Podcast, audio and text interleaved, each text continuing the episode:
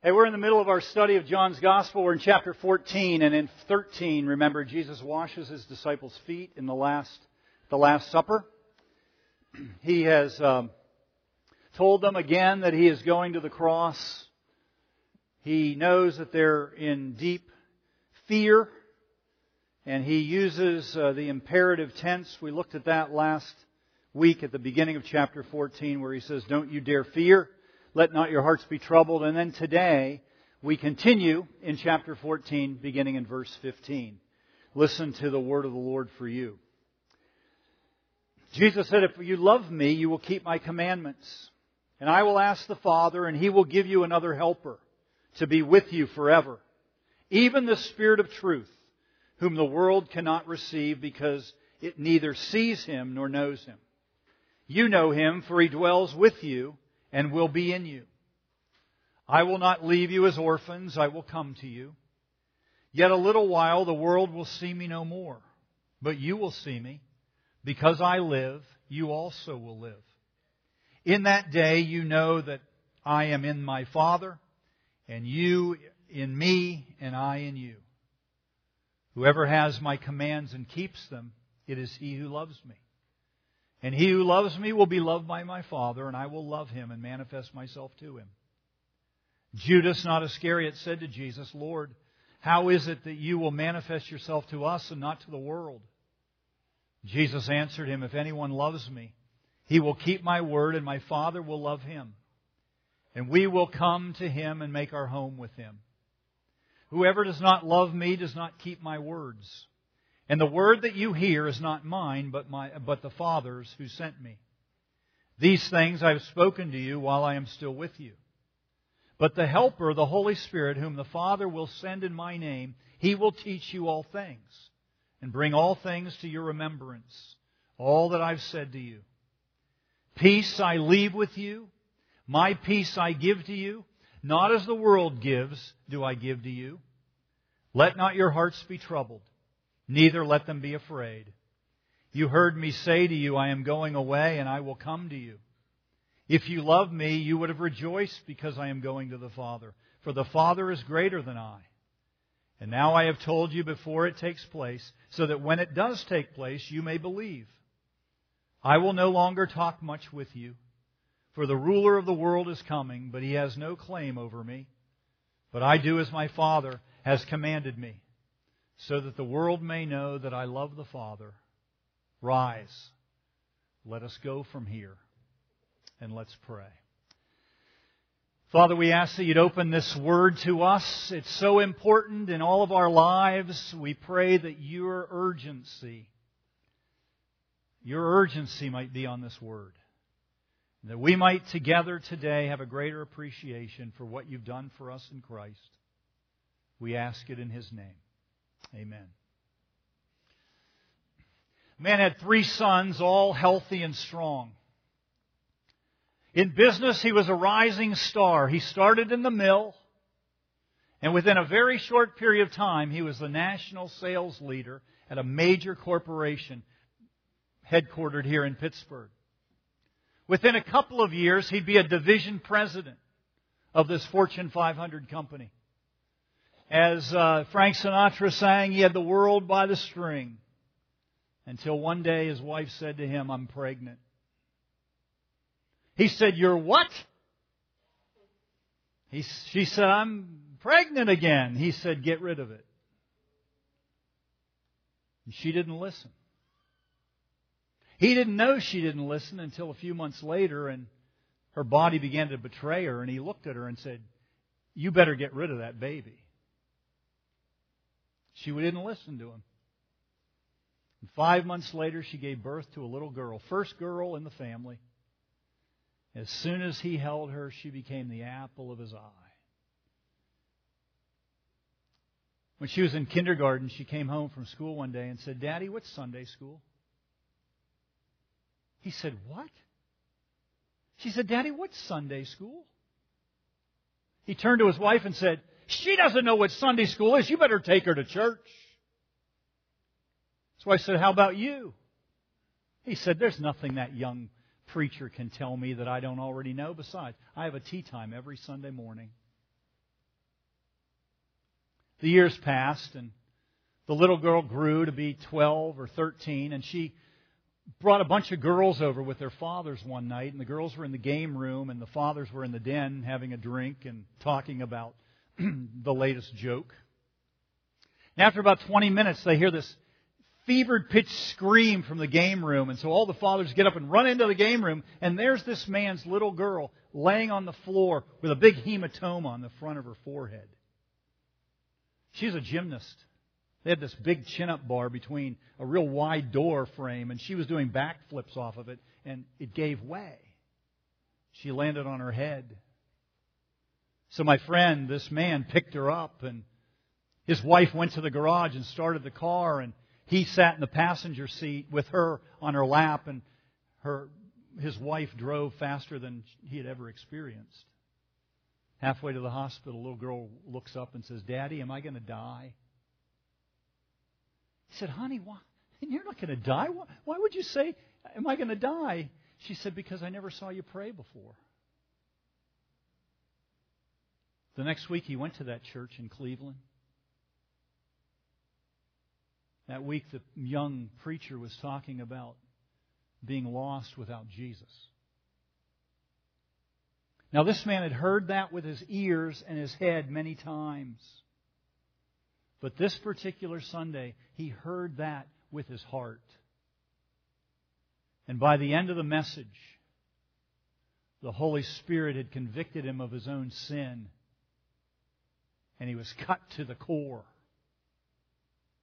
And by the end of the message, that alleged self-made man was beginning to be remade by the power of the Holy Spirit. I mean, think of what the Holy Spirit did in his life.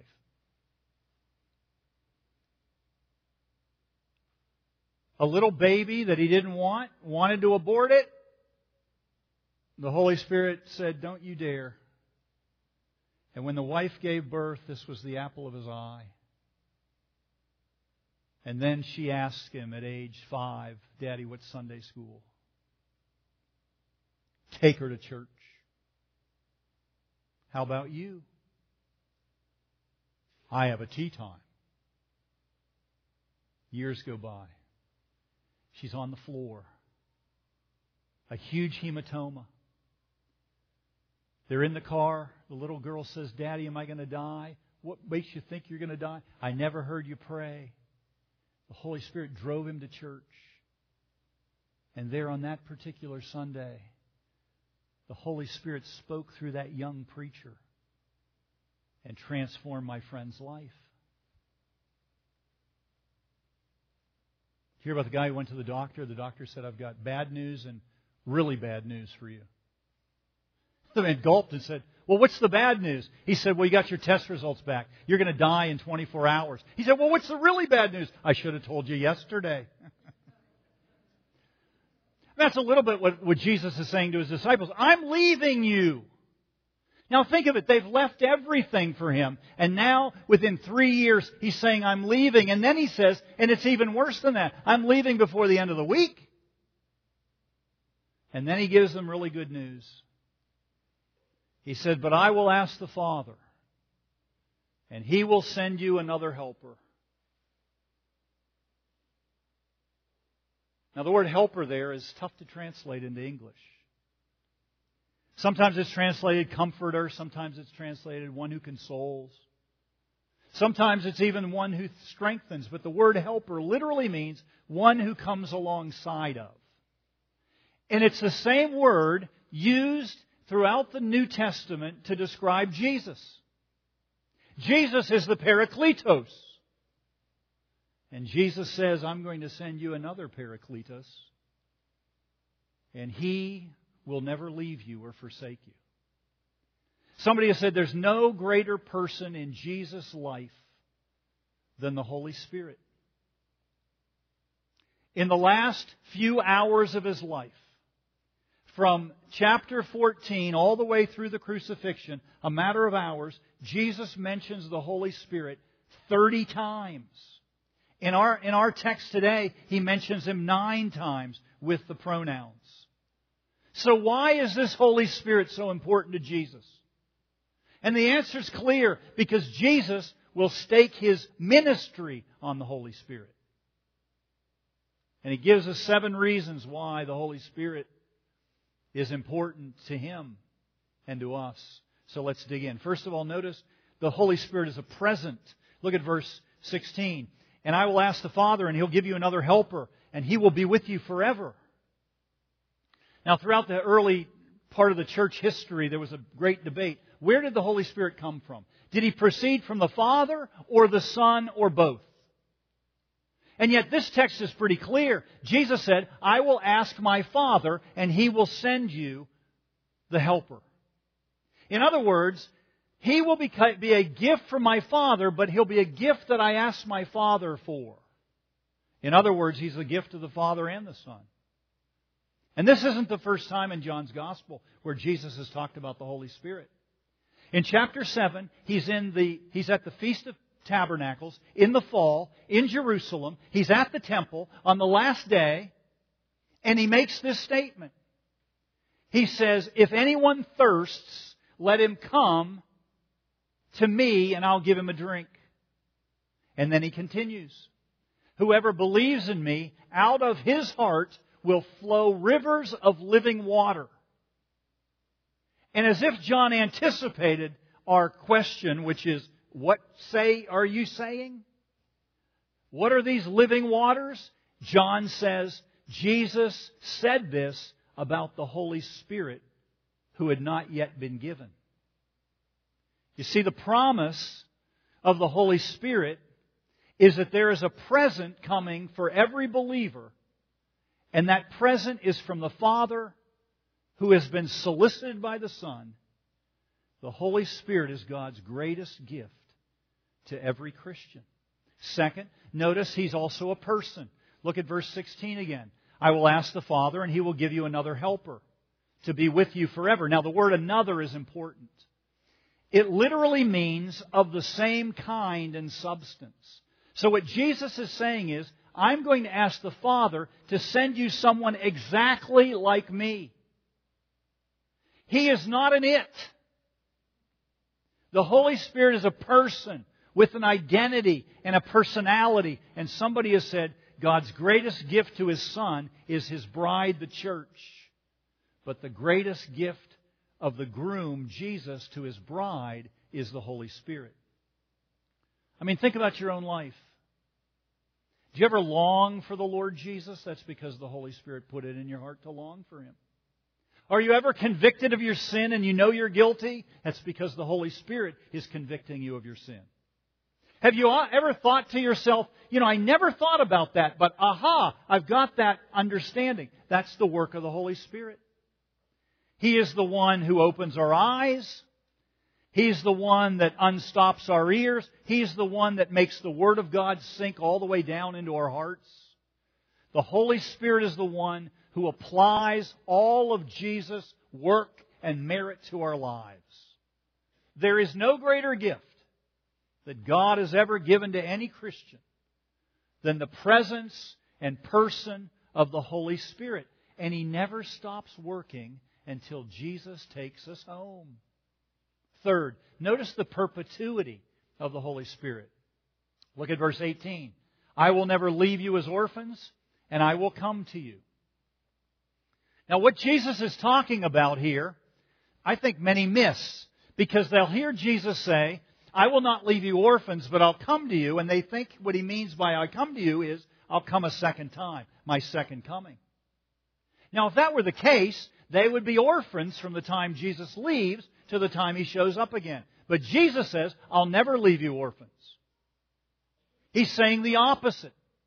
He's saying, I will, there'll be no time in which you will not experience the presence of God in your life. And what he's saying to every Christian here is what God says in the Old Testament to only two men. There are two men in the Old Testament that God says the specific words, I'll never leave you or forsake you. One's Moses and the other's Joshua. And the writer of Hebrews picks up on that in chapter 13 and he refers to those citations where God says to Moses and Joshua, I'll never leave you.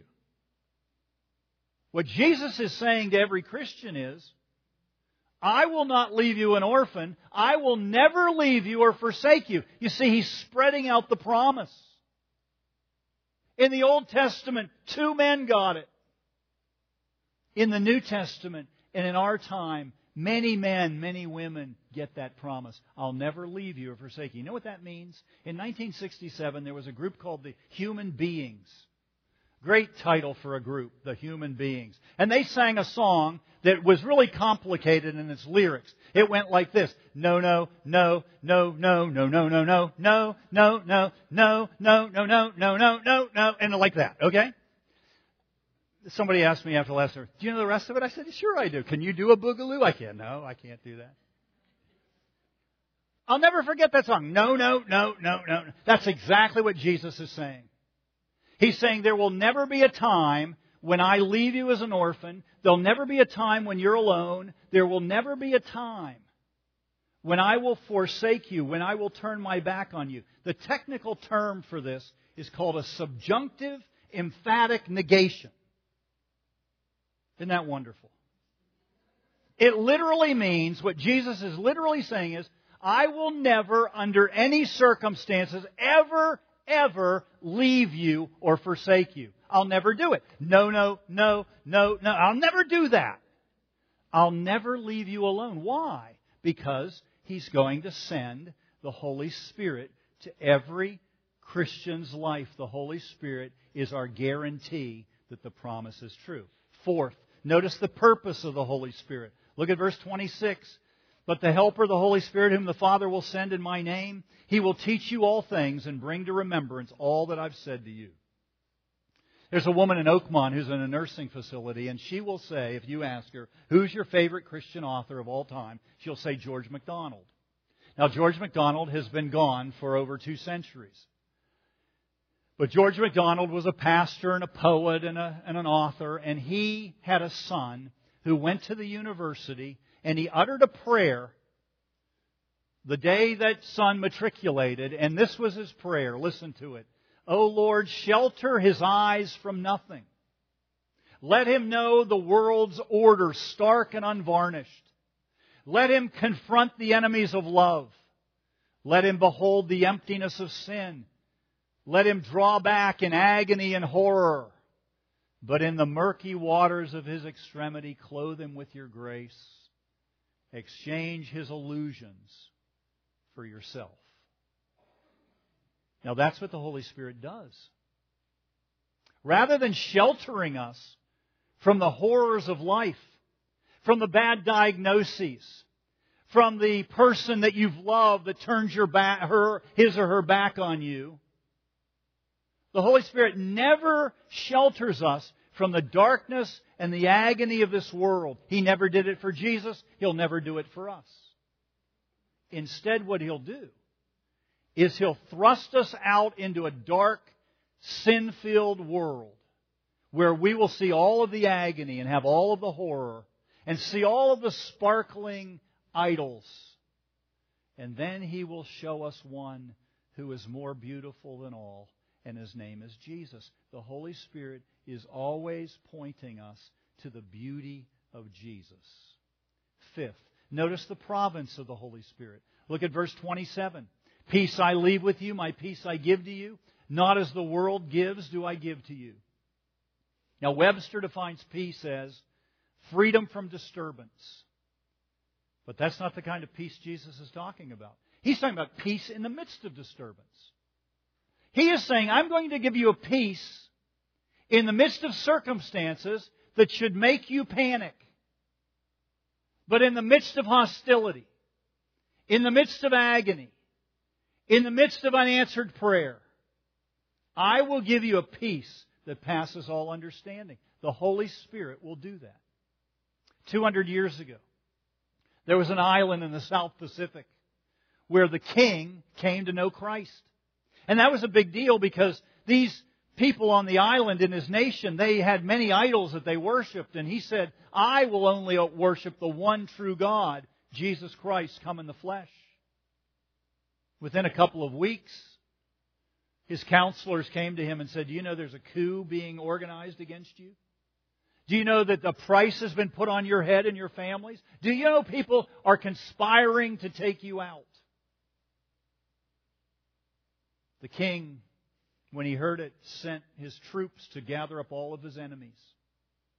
And he said to his troops, You gather them up and bring them to me on the highest point of the island to my throne of justice. Took him a few hours to get there. They had moved his throne from the throne room out onto the highest point of the island, and he sat there, and all of his enemies gathered around him. And in front of them was a table with chairs, and on that table was the greatest feast they had ever seen sumptuous cuisine. And he said to them, I want you to sit and eat. Now, if that's all he had said, they would have thought, oh, he wants to poison us. But when he said it, he got off his throne. He went to the table too. And he ate with them. And the meal lasted several hours. And when it was over, he said to them, I want you all to return home to your families. And I want you to experience, experience the blessings of God. No mention of conspiracy. No mention of their objection to his newfound faith.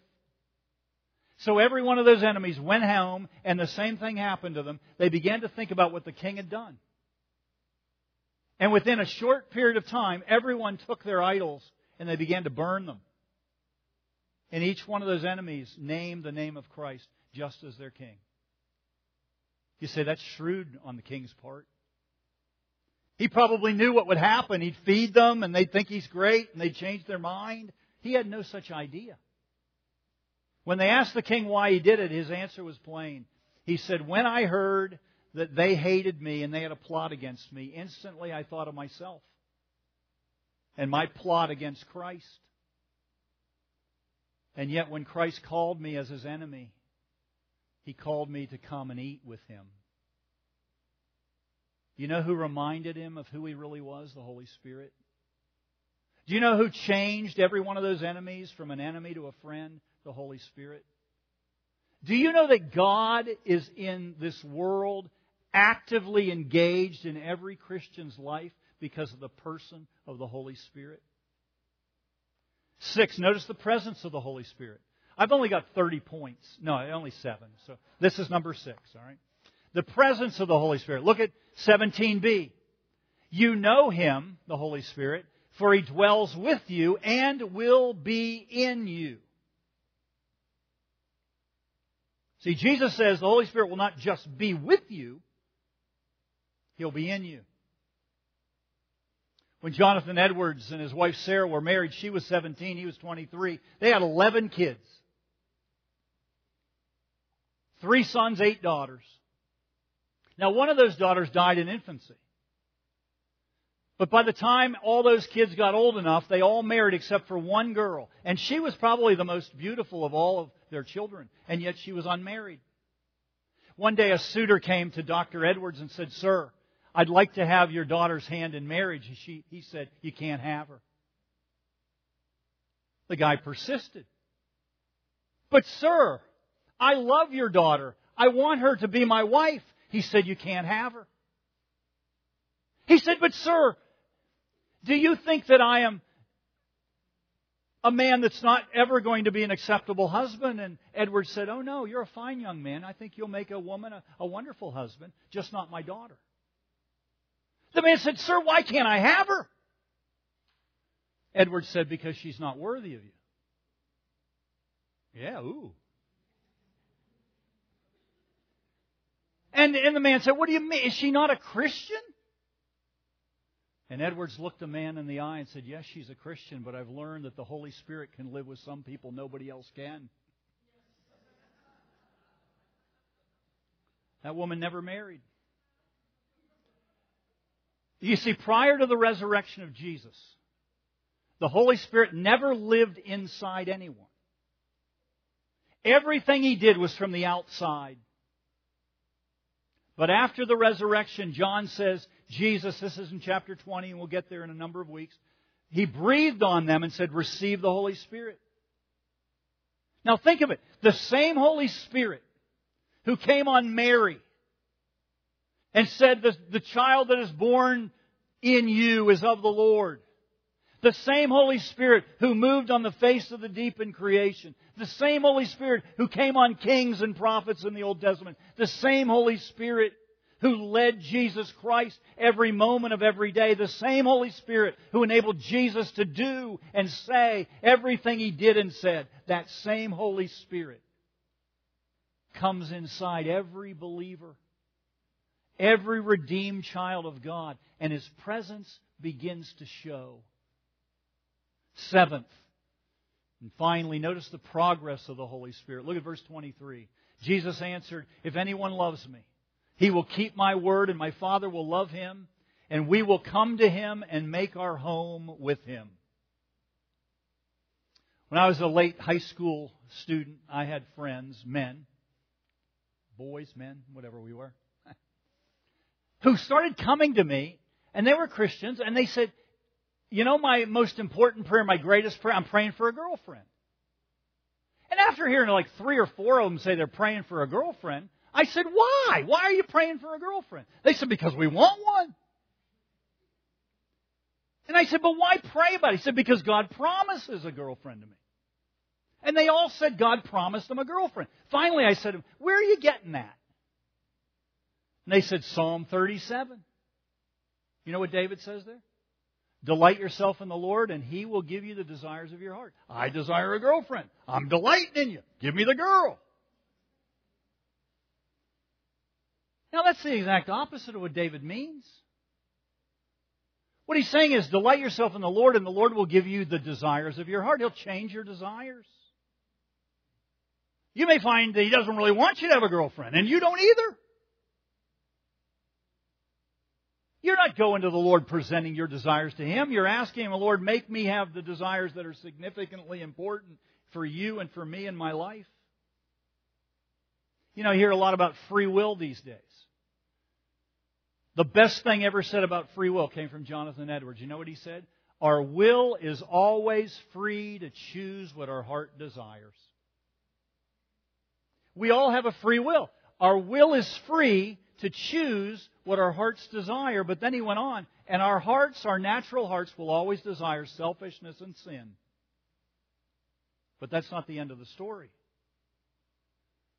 The reason it's not the end of the story is because Jesus said, I'll not leave you orphans. I will ask my Father, and he will send you another helper who will be just like me. You see, of all of the jobs the Holy Spirit has, there's one job that's greatest for you and me, and that is the Holy Spirit is in the business of changing our desires. He will begin to change the things we desire. That's what happened to my friend more than 40 years ago. Remember the guy with the daughter who was on the chin up bar and she fell on her head? For more than 40 years of his life, he would grab everything but Jesus. And after that morning in that church, the Holy Spirit began to change him, and now he will give everything he has to Jesus and for the cause of Christ. Every time I'm with him, I say, Gordon, would you pray? And he'll say, You pray. I say, It's my job. You. You pray. And he quits asking me why. Why? Because he knows. I said, I want to hear you pray. I love hearing him pray. You know why? Because it's so humble. It's so plain. as so childlike. This was a man who had the world by the string. And now the Holy Spirit has captured his heart. Fourteen years ago, a man named Jeremy Camp wrote a song that's pretty simple, but it really captures the essence of the progress the Holy Spirit makes in our life. It goes like this In the morning when I rise, in the morning when I rise, in the morning when I rise, give me Jesus. Give me Jesus. Give me Jesus. You can have all of this world just give me Jesus. That's the progress the Holy Spirit can make in your life and mine. To get us to the place that all we really desire is Him. You know, that's the best prayer you can have. Lord, give me Jesus. It's far better than praying for a girlfriend. Think about that. Amen.